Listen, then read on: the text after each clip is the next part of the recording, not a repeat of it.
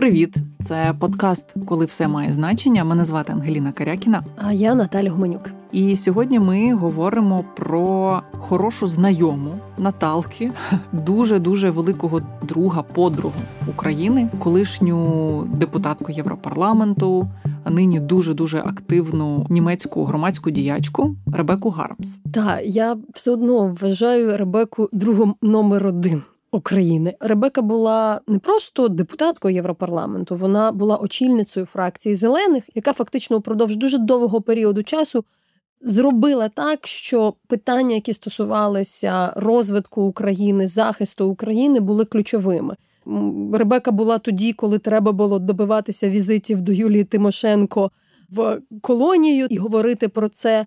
Е, коли був майдан, Ребека була людиною, як яка приходила до до Тані Чорновол, яку побили в лікарню і проводила час з нею з родиною. Це зараз тут так багато західних депутатів, політиків. Вони приїжджають, ходять по майдану. Тоді їх було дуже небагато. І коли приїжджало кілька, ти намагався всі оці свої якісь проблеми з загрозами життю людей адресувати таким людям, е, як Ребекка, і, чесно кажучи, деякі політики робили це формально. Вона була з тих, хто там зранку зірветься і поїде в лікарню, так і буде добиватися, слідкувати і фактично захищати цим, тому що в той час тільки така публічність де життя деяких людей захистила. Вона продовжувала їздити весь час в Україну після того, як вже пішла з політики, все одно вона є і була важливою людиною в зеленій партії Німеччини, що може, вона й далі робить, використовуючи всі свої зв'язки в Брюсселі, в Німеччині на всіх рівнях, щоб якось підтримувати Україну. Ребека перед тим як стала політиком, вона була активісткою, але вона ще й займалася документальним кіном. Вона е, прийшла свідомо в політику для того, щоб щось змінювати і має дуже цікавий бекграунд. Розкажи трошечки про це. Ребека починала з антиядерного руху в Гановері. І Вона така була вулична активістка. Та оці активісти, які там живуть в комунах, в е, наметових містечках, які там роками борються з ядерними станціями. І в них був кооператив, команда е, таких вільних художників, митців, які знімали документальне кіно упродовж десятків років. Е, фактично вони створили громаду. Вони тоді, наприкінці 80-х, викупили старі будинки, обладнали їх, щоб зробити таке творче місце. Її чоловік, документаліст. Е, він якби досі працює з таким правозахисним або просто якісним документальним кіно, і власне е, вона залишається частиною цієї громади. Я мала можливість бути в гостях і бачити це місце. Це це знаєш для мене трошки.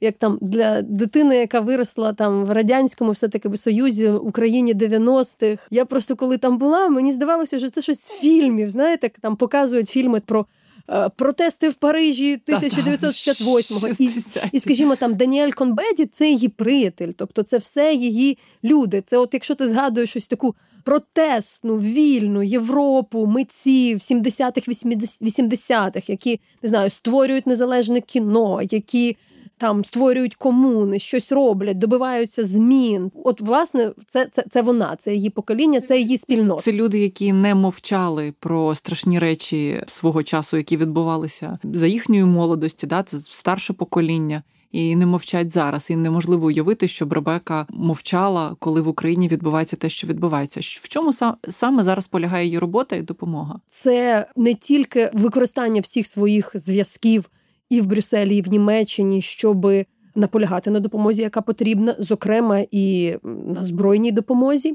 Вона є в багатьох наглядових радах різних фондів, які підтримують незалежну журналістику. Це і різноманітні заходи, зокрема і в Німеччині, і в Брюсселі, щоб просто люди знали. Вона є також в нас в раді правління проекту The Reckoning. Е, Ребека ж, оскільки вона вийшла з е, антиядерного руху, вона з 86-го, 80, ну, 86-го року слідкує за всім, що стосується.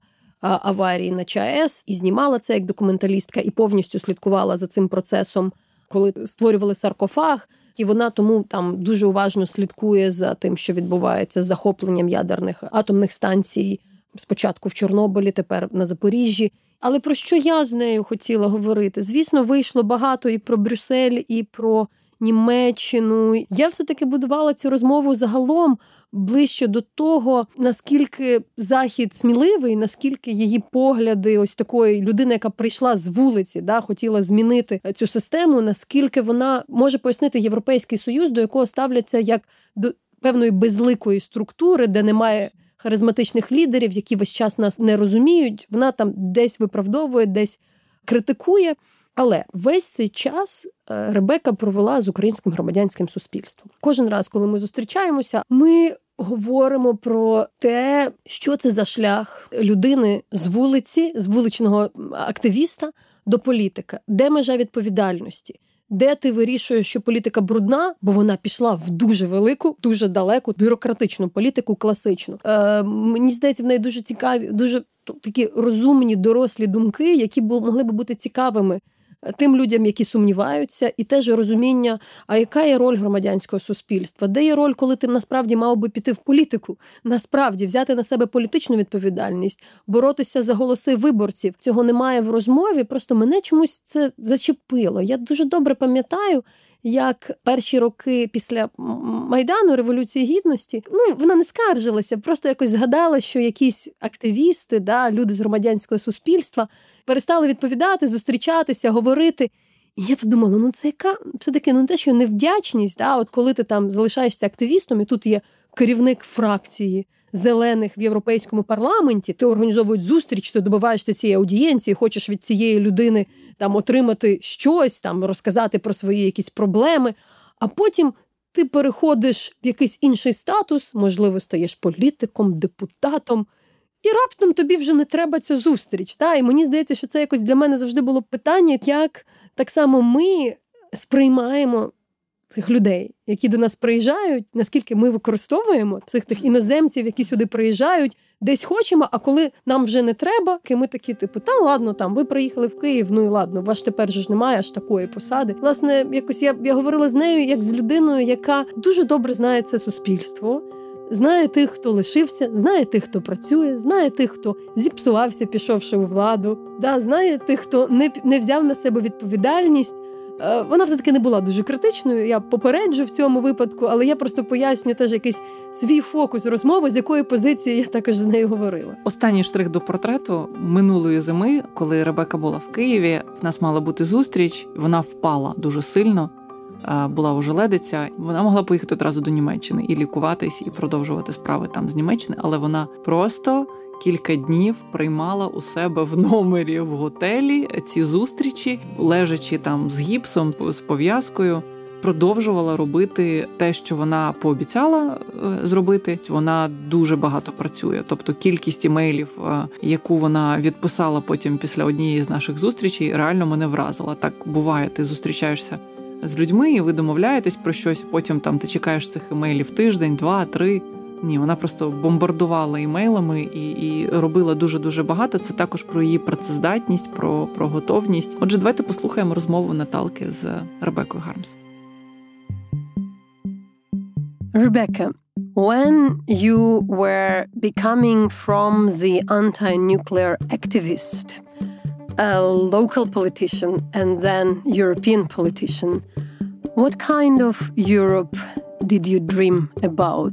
And is it like that now? I was not dreaming about Europe.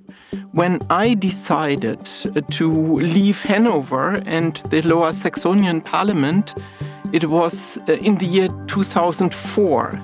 And it was the year when uh, states from Central and Southeast and Eastern Europe joined the European Union. Um, when I decided to go to Brussels, I wanted to serve uh, this reunification process uh, in Europe. Uh, I was already then dreaming about further enlargement, uh, for example, for um, Ukraine. You also coming from, you know, the generation of these very open-minded, free-loving people who were speaking about, you know, justice, a lot of a lot of other things. Do you think like now, you know, the Brussels, the the Europe itself with all the political environment is it's something you really aspired and imagined it this way to be? Let me say that um, so there is a Europe you dream about, and there is the reality of the European Union as before, yeah, for Germany, you can say in uh, eastern part of Germany in GDR, there was a Germany, Western Germany people dreamt about, and then there was the reality of the reunited Germany. Uh, so I think it's um, very good and it's also um, valid um, that we have these huge expectations when we look onto the European Union from the outside, because it's true. It's a huge space uh, of democracy, rule of law, freedom, everything uh, many people outside of the EU are dreaming about. It's very usual for people to complain, saying, like, look, the far rights are coming, there would be you know, forthcoming European elections, people like closing up. At the same time, there are things we couldn't imagine, you know, 20 years ago or 30 years ago. If to have this, you know, balanced view, not very apocalyptic, but also what do you appreciate still in what we have? Because I think that people now also speaking like very critically about the European Union and, and modern European politics. The right to vote is a basic right, and it works in the European Union and um, rule of law, so that um, every citizen of the European Union has the right to go to a court, gets protection for his rights uh, by a lawyer, etc. These are uh, very, very important achievements. I think also you can still see that since 2004, um, human rights um, and also uh, so basic for for democracy, freedom of media, independent media, freedom of opinion. This is this is something what you cannot take easily away from the people. If you try, you can again uh, face risks, as you saw in the so in in in Poland recently. So the the government was really trying. The Kaczynski uh, Morawiecki, Duda team, they were really trying uh, to overcome uh, basic democratic rules. And in a democratic elections, they lost. And uh, the Tusk government is now regaining what has been lost uh, during the Kaczynski period. Like in a broader term, we in Ukrainians, we have also now the generation of a lot of people who need to, you know, become civil servants, become politicians move from activist to you know position of the duty.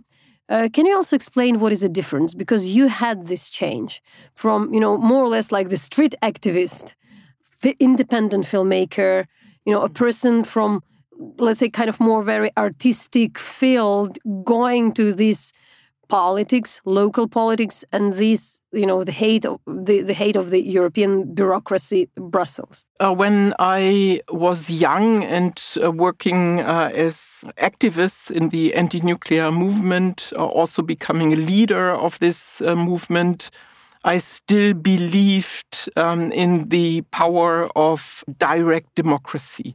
So I wanted uh, that the movement would be able to change uh, what the government had decided via protests, via actions on the streets, sometimes also illegal actions, um, non-violent but Ill illegal.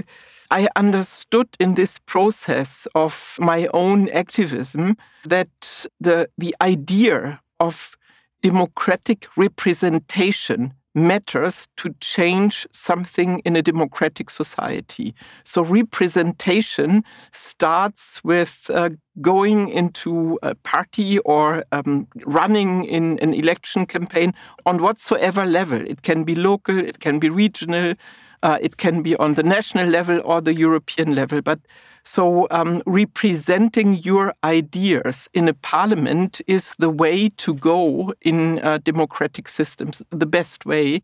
I probably was so influenced uh, by people I worked with in our movement, in our grassroots movement. And I understood these ideas uh, of representative democracy. I understood these basic ideas because I listened to them. My deepest um, experiences with this started only when I was already a member of parliament. So they convinced me to run for parliament. They convinced me before to join the Green Party. But when I spent my first year in the Lower Saxonian parliament, before every vote I had to do, I was uh, sometimes not sleeping whole nights because I found it so difficult to decide whether it's really right what I would go to vote or whether I should rethink my voting behavior it's important uh, to dare to go to parliament, but it's also important, so especially if you come from a movement, to think about whether you vote in the right way. So, this right to represent and the power to represent is um, to be taken very seriously if it shall function. You kind of lived all this year, especially since Maidan, with the Ukrainian civil society. And that's something we discussed a lot with you, you know. What is civil society? Because we're speaking about, you know, professional civil society. And where is the limit when you should actually go with a party because you have very strong views and in a way you just stay outside without taking responsibility? There are some people saying, like, you know, oh, the politics is dirty, you always will be there but there is a moment when you need to be there. Do you discuss it with also some of the Ukrainians? And what do you observe here while talking? What are the challenges and what are the problems? How, in understanding what is the role of the civil society, of the people, and of the, of the politicians?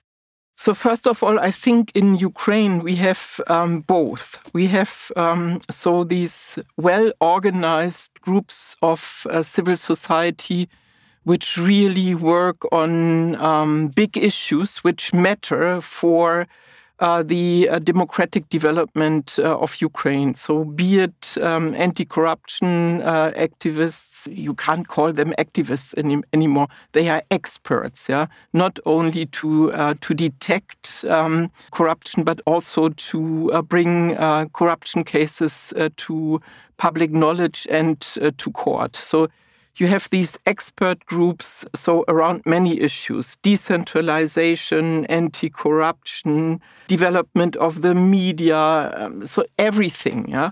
And in addition you have volunteers citizens who especially in difficult situations like on maidan or during the war take responsibility for solving problems which are not solved uh, by authorities because authorities don't want, ignore, or can't. And I think uh, Ukraine has experiences in these two fields. So, with the organized and well funded civil society, and with uh, citizens uh, who take initiative to help uh, their communities their um, friends in the army, uh, their uh, doctors, whatsoever. So it, there's a lot of humanitarian aid which is not organized well. Citizens for free step in. And you need both parts of engagement. In the future, I would say again, like I said uh, during Maidan, that people who are so engaged for the community or for the nation, they should think about uh, taking more responsibility in a representative democracy like Ukraine should become. So I think there is still a way to go to really get organized about representing political ideas and political programs in election campaigns and later on also in the parliament and in the government. You have many more people you can quote their experiences that it matters to dare to be part of this representation and to go to politics and it will matter after the war even more. There are a few people like you who devoted a lot of energy and to support Ukraine. Uh, but what do many of them do not understand about the Ukrainian democracy? Because you know, anytime I think like when it's not that horrible, tragic moment, people st- st- started to discuss, you know, like the all the flows of the Ukrainian democracy, all kind of the things. Honestly, sometimes as if it's not the, as if it's not a country, as if it's not really like the society, as if like if if our problems are sometimes they're very similar to other country problems, but they always, for me, sometimes seen and discussed with the idea that it's like Ukraine is on the edge of collapse. So, first of all, still, even if um, it's known here, Germany and other Western uh, countries are really penetrated uh, by Russian disinformation. Even the Friends of Ukraine, we detected this problem by far too late. And we are still trying uh, to lead our country out of the influence of disinformation. For um, those who already understand more about Ukraine, I have the feeling that um, sometimes there are too many emotions when it comes to Ukraine and not enough knowledge and real experience. So, emotions which sometimes lead to sudden acts of solidarity. Uh, like uh, it happened uh, during uh, Maidan and in the beginning of the war in 2014. But then, so the emotions were not uh, bringing us into a sustainable support yeah, and sustainable interest but also emotions when we are talking uh, about the war, the big invasion. It's very emotional, the debate. Somehow it felt as if this small country, this small nation, uh, could win against uh, the big challenger, the big invader. But it can happen only if we give enough support. And then this emotional approach is not sufficient because when we are talking about weapons and support, suddenly we are talking as if it could be too much. So uh, we are stepping away from what our emotions told us. This whole debate about corruption, I think never some country in the world was so much connected emotionally with corruption than Ukraine. In Germany, so war and corruption are the words connected to, to, to Ukraine. It is good to know all these things, uh, but only with emotions we will not find the way out. So, the way out of the war is a very reasonable and very uh, well funded support for the Ukrainian army. So the way out uh, of uh, problems uh, like corruption is so we are now we have open doors for Ukraine into the European Union, and we will go stepwise and uh, comply with the European rules. Why? How would you then assess the place or the moment where Ukraine is today in this path of becoming of the EU member in Ukraine as well. There are people who are cheerful and extremely optimistic, or otherwise they are very negative. It's like always either or. We are not supported yeah, enough. That's what I mean. The emotions go high and then the disappointment goes down. So it's this curve of expectations and disappointments. And that's not like Ukraine is. Ukraine is much more on a steady course. And if there would not be Russian invasion, this development into what on Maidan was always called the normal European state, this de development would go much faster. The people like you and those who are very involved would say, like, more could be done, and, and it's true. And it's always the question that Ukrainians think that the more could be done, especially by the European friends and partners. It feels often that, you know, when you speak to the European politicians, they think that they're doing more than they usually do. So they kind of overperforming. Ukrainians think that they're underperforming. They think that they're overperforming. What would be the just assessment? In a way, how would you explain the support to Ukraine? Because many people say like it's unprecedented compared to you know many many other wars.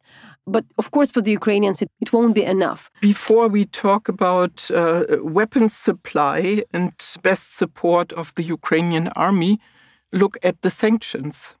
The Russia sanctions, uh, which uh, for years and years were described as the alternative to the military solution of Russian aggression, until today, they are not really hardened. And many sectors are even not touched by the sanctions. And on the weapons, look now in third winter after a full scale invasion, look um, onto the front lines and look onto the needs described by uh, the generals of the Ukrainian army and uh, by uh, Zelensky and others. The needs are much higher than what is delivered. The weapons exist. Possibilities to produce more ammunition exist.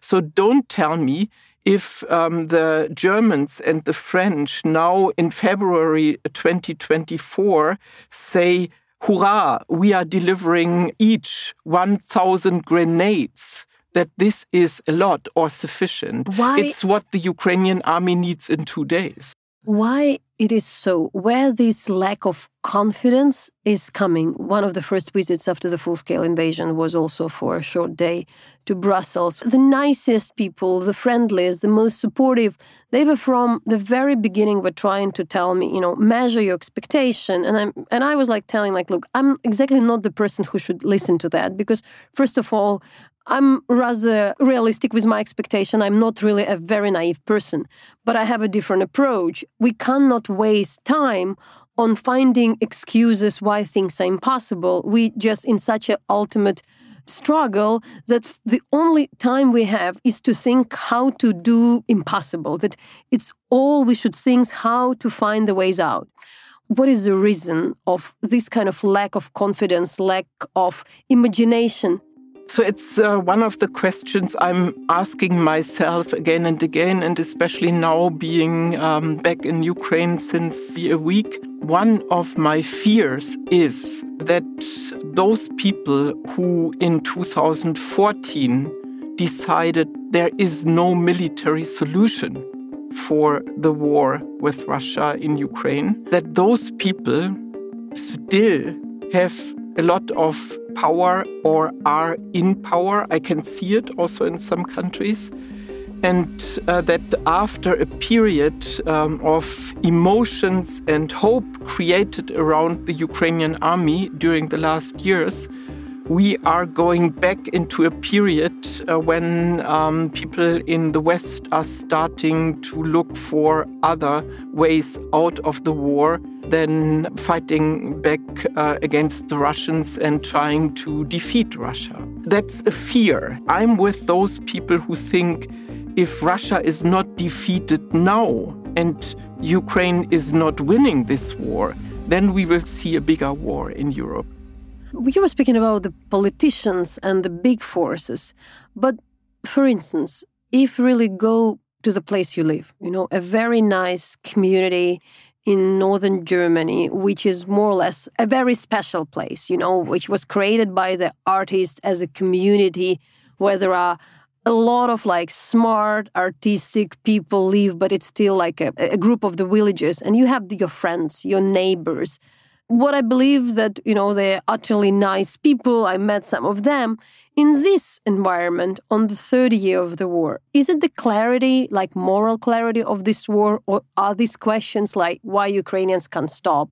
Why, Rebecca, you still are going to Kiev? Why are you still doing these things? How would you also see this difference between the political establishment, which is also not probably unanimous, and kind of even the, the circle you are? And, and do you have some questions to them? my friends two years ago, it, some of them already before, those among my friends uh, who doubted my positions on Ukraine, uh, honestly, they are not mo- anymore my friends. um, it's um, a crucial issue. This war poses us so existential questions. And sometimes there are situations in which you must decide on which side you are. I have lots of former friends. In my village, I must say, so that those uh, who are close to me or are my family, they support me 100%. And also the villagers. So normal people, for example, my neighbor, the last farmer, in the village, uh, they believe that I'm totally right. So the normal and more conservative people in the countryside, they back me at home. But um, so the more leftish, green, uh, liberal camp, they have many doubts. I, I want really to talk to you about that because, look, you fought together. You lived together for many years through various struggles. You've been into you know difficult situation uh, you know at least like for your community you were fighting nuclear powers just nearby. Yep. it's very disappointing and sad to lose your friends and see that some people with whom you fought together just kind of going nuts or like something happened and they're just on the wrong side so I do think you think, you think with your husband about that, you talk about that. It's something which is itching you, I know.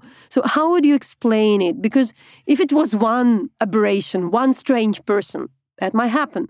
But we see that they are there. What's going on? Why are we losing potential allies in, in our fight for common sense, let's say? The question, for example, um, whether they would accept to live under uh, Russian occupation. I ask the, those who criticized myself, I asked them this uh, question. They said, um, everything is better than war. I think they have often the feeling that um, you have a decision so that uh, if the war comes, if the invasion happens, you have kind of decision to simply give in and wait that something what uh, you want for your life will happen again after invasion.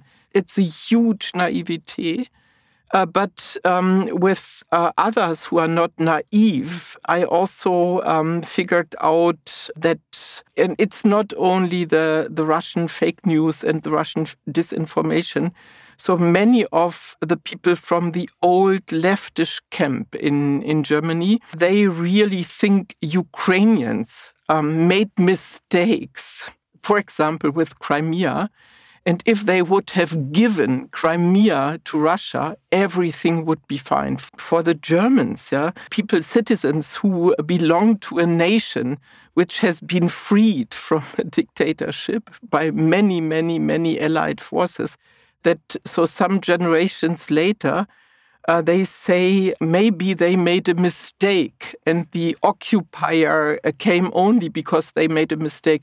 The issue of Russian language, that Ukrainians did not allow to speak Russian language, they provoked uh, these actions and measures by Russia. All these stories which for Ukrainians immediately, so you can immediately see it's nuts, it's misleading, it was not the truth. But in Germany, it works until today. We had a chat with Tim Snyder, in particularly on Crimea and on the the fact that during the Obama administration they really kind of closed eyes, took a blind eye for occupation of Crimea, and that also that the American establishment, would it be Democrats or the Republicans, but the Democrats and people like Barack Obama, it's very hard for them to admit that they were mistaken and take the responsibility for mistake and also change your opinion. To tell like at that moment of the political period I, I did it wrong i didn't think. With you it's very interesting to follow because if you really just put a label on a person belonging of the political party. You know there is a position of german left. Or for instance your very very strong anti-nuclear views because it's part of your you know identity what you were fighting against. Still you know like you reasonably said that look at this moment germany can't shut down this nuclear power station just because you know we can't at the same time both stop providing getting the russian gas. We need to think like that which i very much admire but i'm curious in this circle of the politicians and how it's also for you to accept that sometimes you need to tell and agree and publicly admit that there are some policies you support which go against your very, very important views. How much is it also an issue for Europe and for the others, for the people who kind of we're on the side of the peace, and how to deal with this idea that, you know, like I'm so much on the top. I'm a politician. How can I come that I contradict my previous views? Political programs and also a certain um, ideology yeah, is necessary in representative democracy. So you must link uh, your political work uh, to a program so that people know for what they are not only for whom, but for what kind of program they vote. And so for the Greens, it's very much around ecology, justice, um, social justice, and international justice and human rights. You need something like that. But so if you are in a parliament or if you are even in a government uh, with your party, then you have also in every moment to be open to check whether this what you offered fits to the challenges. Uh, for me, it was pretty clear with my uh, experiences uh, because of Ukraine, but also because of Georgia, for example. Yeah. Uh, that our ideas uh, of a non-violent world and uh, non-military solutions and uh, so only peace management yeah, would not fit. Uh, therefore i uh, so at a certain point in my party it happened already during the yugoslavia war um, I decided uh, to uh, be more open uh, for uh, security issues linked uh, to also military actions. The responsibility to protect also people outside of your country against military aggression or against genocide is uh, something what I rank very high. Other situations like the Ukrainian war, the energy crisis, why uh, should I not rethink when to shut down the nuclear power plant? So why not being open uh, to give them another two years, especially, for example, if this might help to shut down a nuclear power plant in Ukraine because here, so the risk that something, so like a major accident because of a Russian attack uh, happens, the risks are much higher. So, from my point of view, so we should not shrink right now the nuclear capacities uh, in old uh, power plants in the EU, but where uh, the war takes place in, in Ukraine, we should supply Ukraine from outside. It's a theory, and I, I, I can very much accept that the Ukrainians now need their nuclear power plants, but they are much more risky here than in Germany. Were you bashed and criticized by some of your former party members for kind of just just saying the things which sound reasonable to me, but for dogmatic people, it might not be. So uh, they found it um, surprising, um, so to, to say it friendly, and some said, okay, she's out of power now and uh, let her uh, tell her stories. Uh, but I also I could not really get impact with this because you know we we shut down the the reactors. What is important to know for Ukraine is the um, investments in renewables are booming, yeah, in in Germany, and there's no problem for German power supply.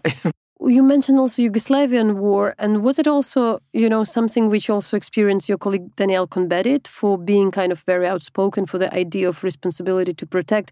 And for me, it's a question: why some people in this camp are kind of can be so much humanitarian then be the ones who are really so much for the you know responsibility for protect? There would be those in the very same party who are just opposite. And how these discussions are happening? A very simple answer to this which i apply very often in discussions in germany is yes, we come from the anti war movement. That's also for the Germans, in a way, uh, natural. We were the aggressor nation. We are some generations later, but still we bear parts of the responsibility for what happened in the past because of the Germans. Uh, but um, we are not only anti war, we are also anti fascism. That's then a different situation. And the challenge which we face um, so, some people doubt uh, that Russia is a fascist state. But from the very, very beginning of the war in 2014, the reasons uh, Putin and others gave for invading uh, Ukraine and occupying Ukraine was to collect Russian soil. Here, also in Yugoslavia, we were really threatened uh, by new extremes, and partly you can describe it with uh, neo fascism. Germany is one of the biggest financial supporters of Ukraine. It's really very, very solid in absolute numbers. At the same time, because Germans sometimes are not so outspoken, there are a lot of like controversial pra- phrases. And the previous history of Merkel, of uh, Steinmeier, it's not like Chancellor Scholz is very much admired in Ukraine. And it feels at this moment as a bit unjust, you know, because figures matter. Still, how would you describe the German position, we know that in very beginning of the war there were questions. You know, when some of the top German politicians were more or less suggesting to for Ukraine to give up, it had happened. Then this position developed, but still in the Ukrainian general perception is like, oh, Germany is reluctant. Germany is very pro-Russian compared to the others. But how would you des- describe? Where would you justify the German government? Germans are investing a lot they are also regarding weapons supply, they are not too bad, but they are not the best. And they are so in economic problems now. We have kind of recession, but still we are a very rich country and uh, we should do what we can to stop the war. Not only to stop the war, but to win the war. What has to be taken into consideration uh, because of this reluctance of the Ukrainians uh, to deal with the Germans uh, and to acknowledge what they are doing. Uh, so the Germans bear a big responsibility in Russian successes. Only last week there was the first uh, wave of a new discussion about a new Minsk agreement. They are even calling it Minsk 3 but the Minsk 1 and 2 agreements, which were really manufactured uh, by uh, German uh, diplomats with some international support, these agreements allowed Putin to occupy huge parts of Ukraine without being seen as responsible for this. So the Minsk agreements are based on the assumption that there is a civil war in eastern Ukraine, and Putin was uh, part of the negotiation team to settle the conflict in eastern Ukraine. And from this point on, he prepared for the big invasion while the West, especially Germany, did not really do what Merkel now sometimes uh, says. Uh, they did not arm Ukraine and prepared for the big invasion, especially the Germans never ever supplied something to the Ukrainian army. This started only after February 2022 and it started very carefully with uh, so a first gift of some helmets. It took months before those helmets arrived. Germans allowed with their diplomacy this Russian preparation for the big war they were very, very supportive for the Russian disinformation with the civil war. They contributed to not take seriously the Russian aggression, the Russian threats. And what was your explanation? Why? So it's um, the the history of the German-Russian relations is one part of this, and uh, the idea that there could be a new German Russland politik. This was um, so overwhelmingly accepted among German diplomacy. But, uh, look, we understand that the policy has changed. Mere acceptance of mistakes is it at all discussed? That like we did it wrong, you know, like at least even if it's behind the closed doors. People uh, publicly said, so we were wrong, a bit differently. Also, Steinmeier, also former Minister for Foreign Affairs, uh, Sigmar Gabriel.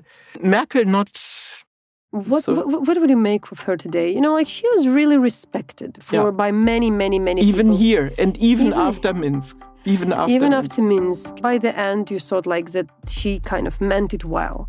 But after this year, she never really came out with the idea like. Well, she's one of those people who say we made Minsk and we allowed Ukraine to prepare for the big war.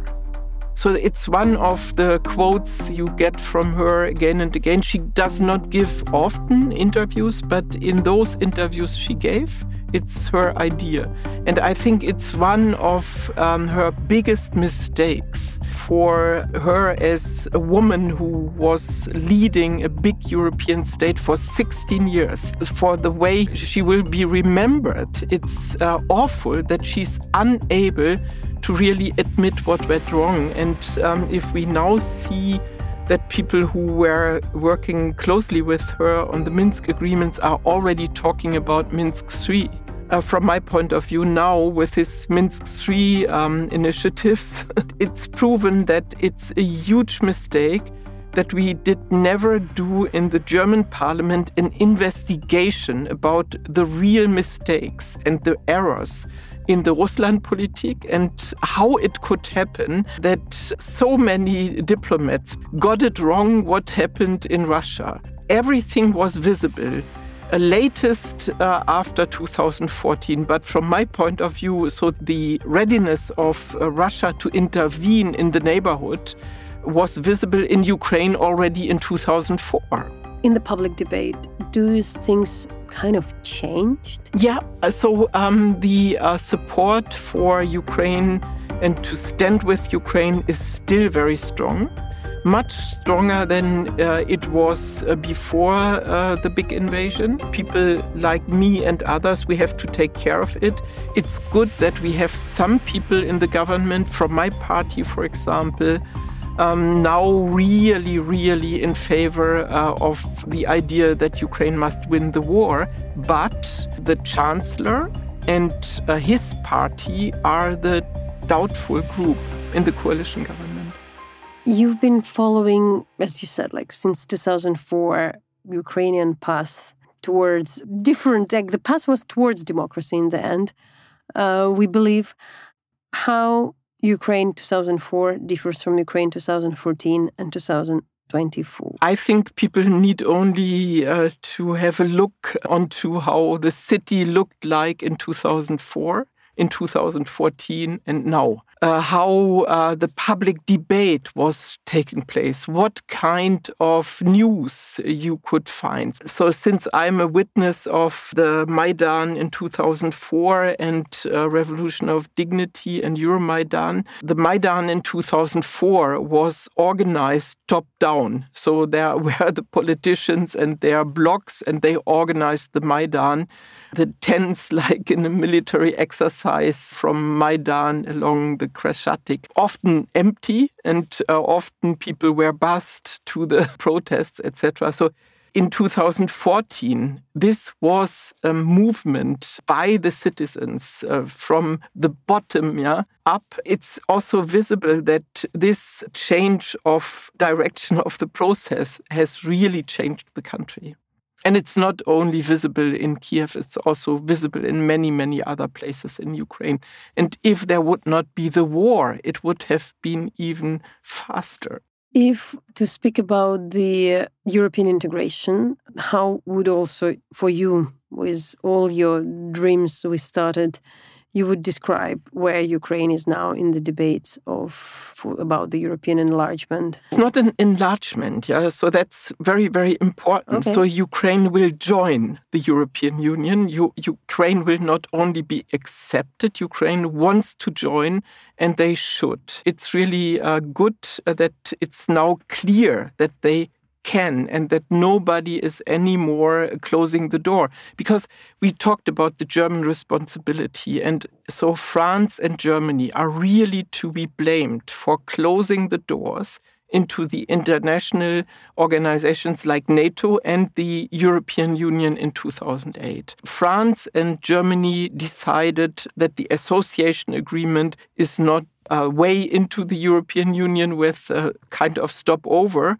uh, but it's the alternative to membership in the European Union. And if they would have decided differently, probably we would have seen uh, much less warfare in Eastern Europe than, than we have seen since. So that should not be forgotten. Now, the this way into the European Union, what I see as the biggest problem is it's really complicated to change the rules for accession. You have to comply with the rules, and it is not a very fast process which is possible. But for the Ukrainians right now, it is very difficult to think about something what shall happen in five or seven or ten years. Already five years. Who's thinking in Ukraine right now about something which shall happen in five years? You even do not know what happens next year. We have to find a way to adapt the process uh, to the situation of war. As long as the war is not won, we have also, with this accession process, we have adapt to the situation on the ground. And what would you think would be the you know next years for the European Union in particular? Like this year, there would be election everywhere, including in the European Parliament. Would it be a major change? I think there might be more people representing nationalist and extreme right, even maybe extreme left positions from some countries or so called left positions.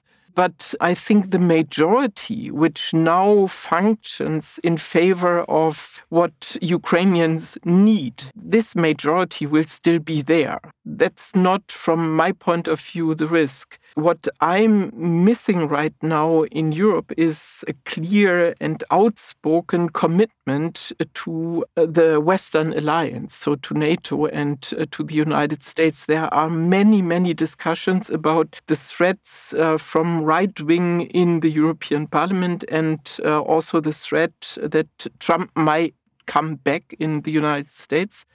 I find all those discussions uh, not useful. I'm wondering why we are not more acting politically. So, for example, why the right wingers winning? What are our mistakes? So, what have we to do in a different way to explain better or to change that they are not winning? Because if in the representative democracy you are losing, then it's often because you make mistakes and the mistakes uh, towards the United States. So I think uh, the Europeans should uh, much more discuss what was good with Biden, especially also in uh, the context of the Russian war and why we need the Americans. We should be much more positive about the Americans than having useless discussions about the age of a candidate. What kind of the discussions, real discussions, you're missing now? So, commitment uh, to NATO, clear commitment uh, by everybody uh, that we have not only to talk about Zeitenwende and more um, investment like we do it in Germany, but it has to happen. So, we have to arm Ukraine and we have to arm ourselves to, to be better prepared uh, for what the future might bring. I see still that Europeans try to escape from their responsibility for a more complicated future.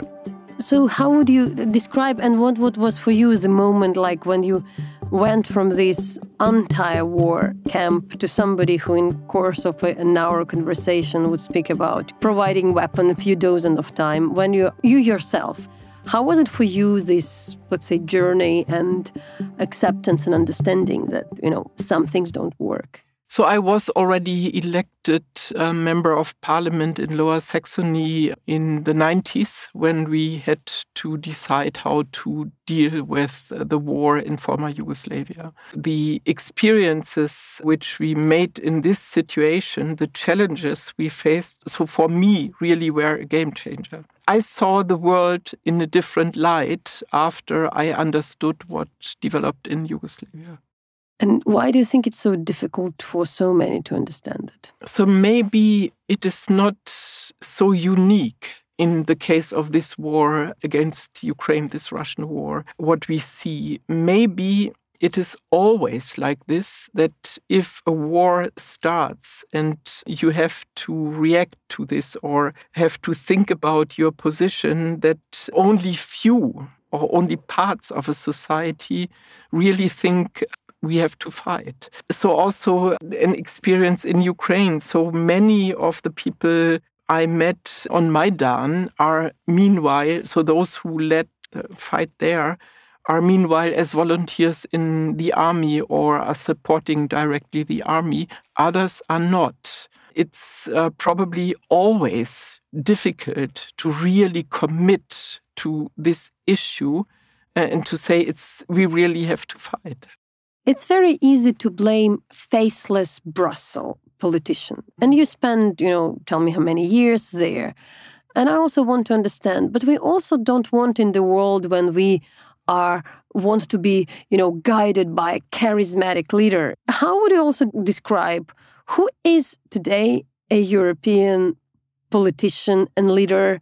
What are the strong parts and what are the flaws? In the public debates, there are so much talks about like, oh, there are no interesting people in that regard. I think Ukrainians still think about Europe as if Europe, the European Union, would be kind of a state, yeah, with a government and a parliament and the institutions. It's not basically many decisions which matter for the people in their daily life, they think it's still done in their national capitals. They follow much more uh, national politics than EU politics.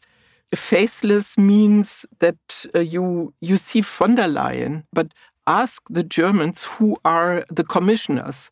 They don't know them. Ask them who is Charles Michel some will say, yeah, he's something in Brussels. But yes. what is so and Ukrainians so would better say like, "Oh, it's the guy which looks like Shmihal." You know, yeah, that's yeah, what Ukrainians that's, say. So, but uh, what he's really doing, what he's responsible for, they don't know it. It's still clear that the political orientation is mainly linked to what's going on in the member states, in the governments, and in the parliaments, and the European Union is a union uh, which was agreed uh, to um, develop so some of the fundaments which should uh, guarantee the fundaments uh, of cooperation and more and more politicized cooperation of the member states to guarantee that we will never again fight each other because we take care of our interests altogether we fix uh, some of the rules uh, in many sectors together and we follow the rules which we agree after negotiations in Brussels. So the European Union is always working based on compromises. It's often also not consensus, but only compromise. And that's not very attractive. but it's a model that has worked for many decades, and I personally convinced it will continue like this. What is your favorite place in Ukraine? That's really, really difficult. I'm um, so I love Kiev, uh, but uh, I love also the Carpathians. So I wish you sooner or later fulfill your dream to have your house, safe house in Carpathians. Ours. So we will organize then the retreats for stressed uh, Ukrainian journalists, filmmakers, and more. Okay, yeah. I, I hope rather soon. Rather sooner than later, yes. Thank you, Rebecca.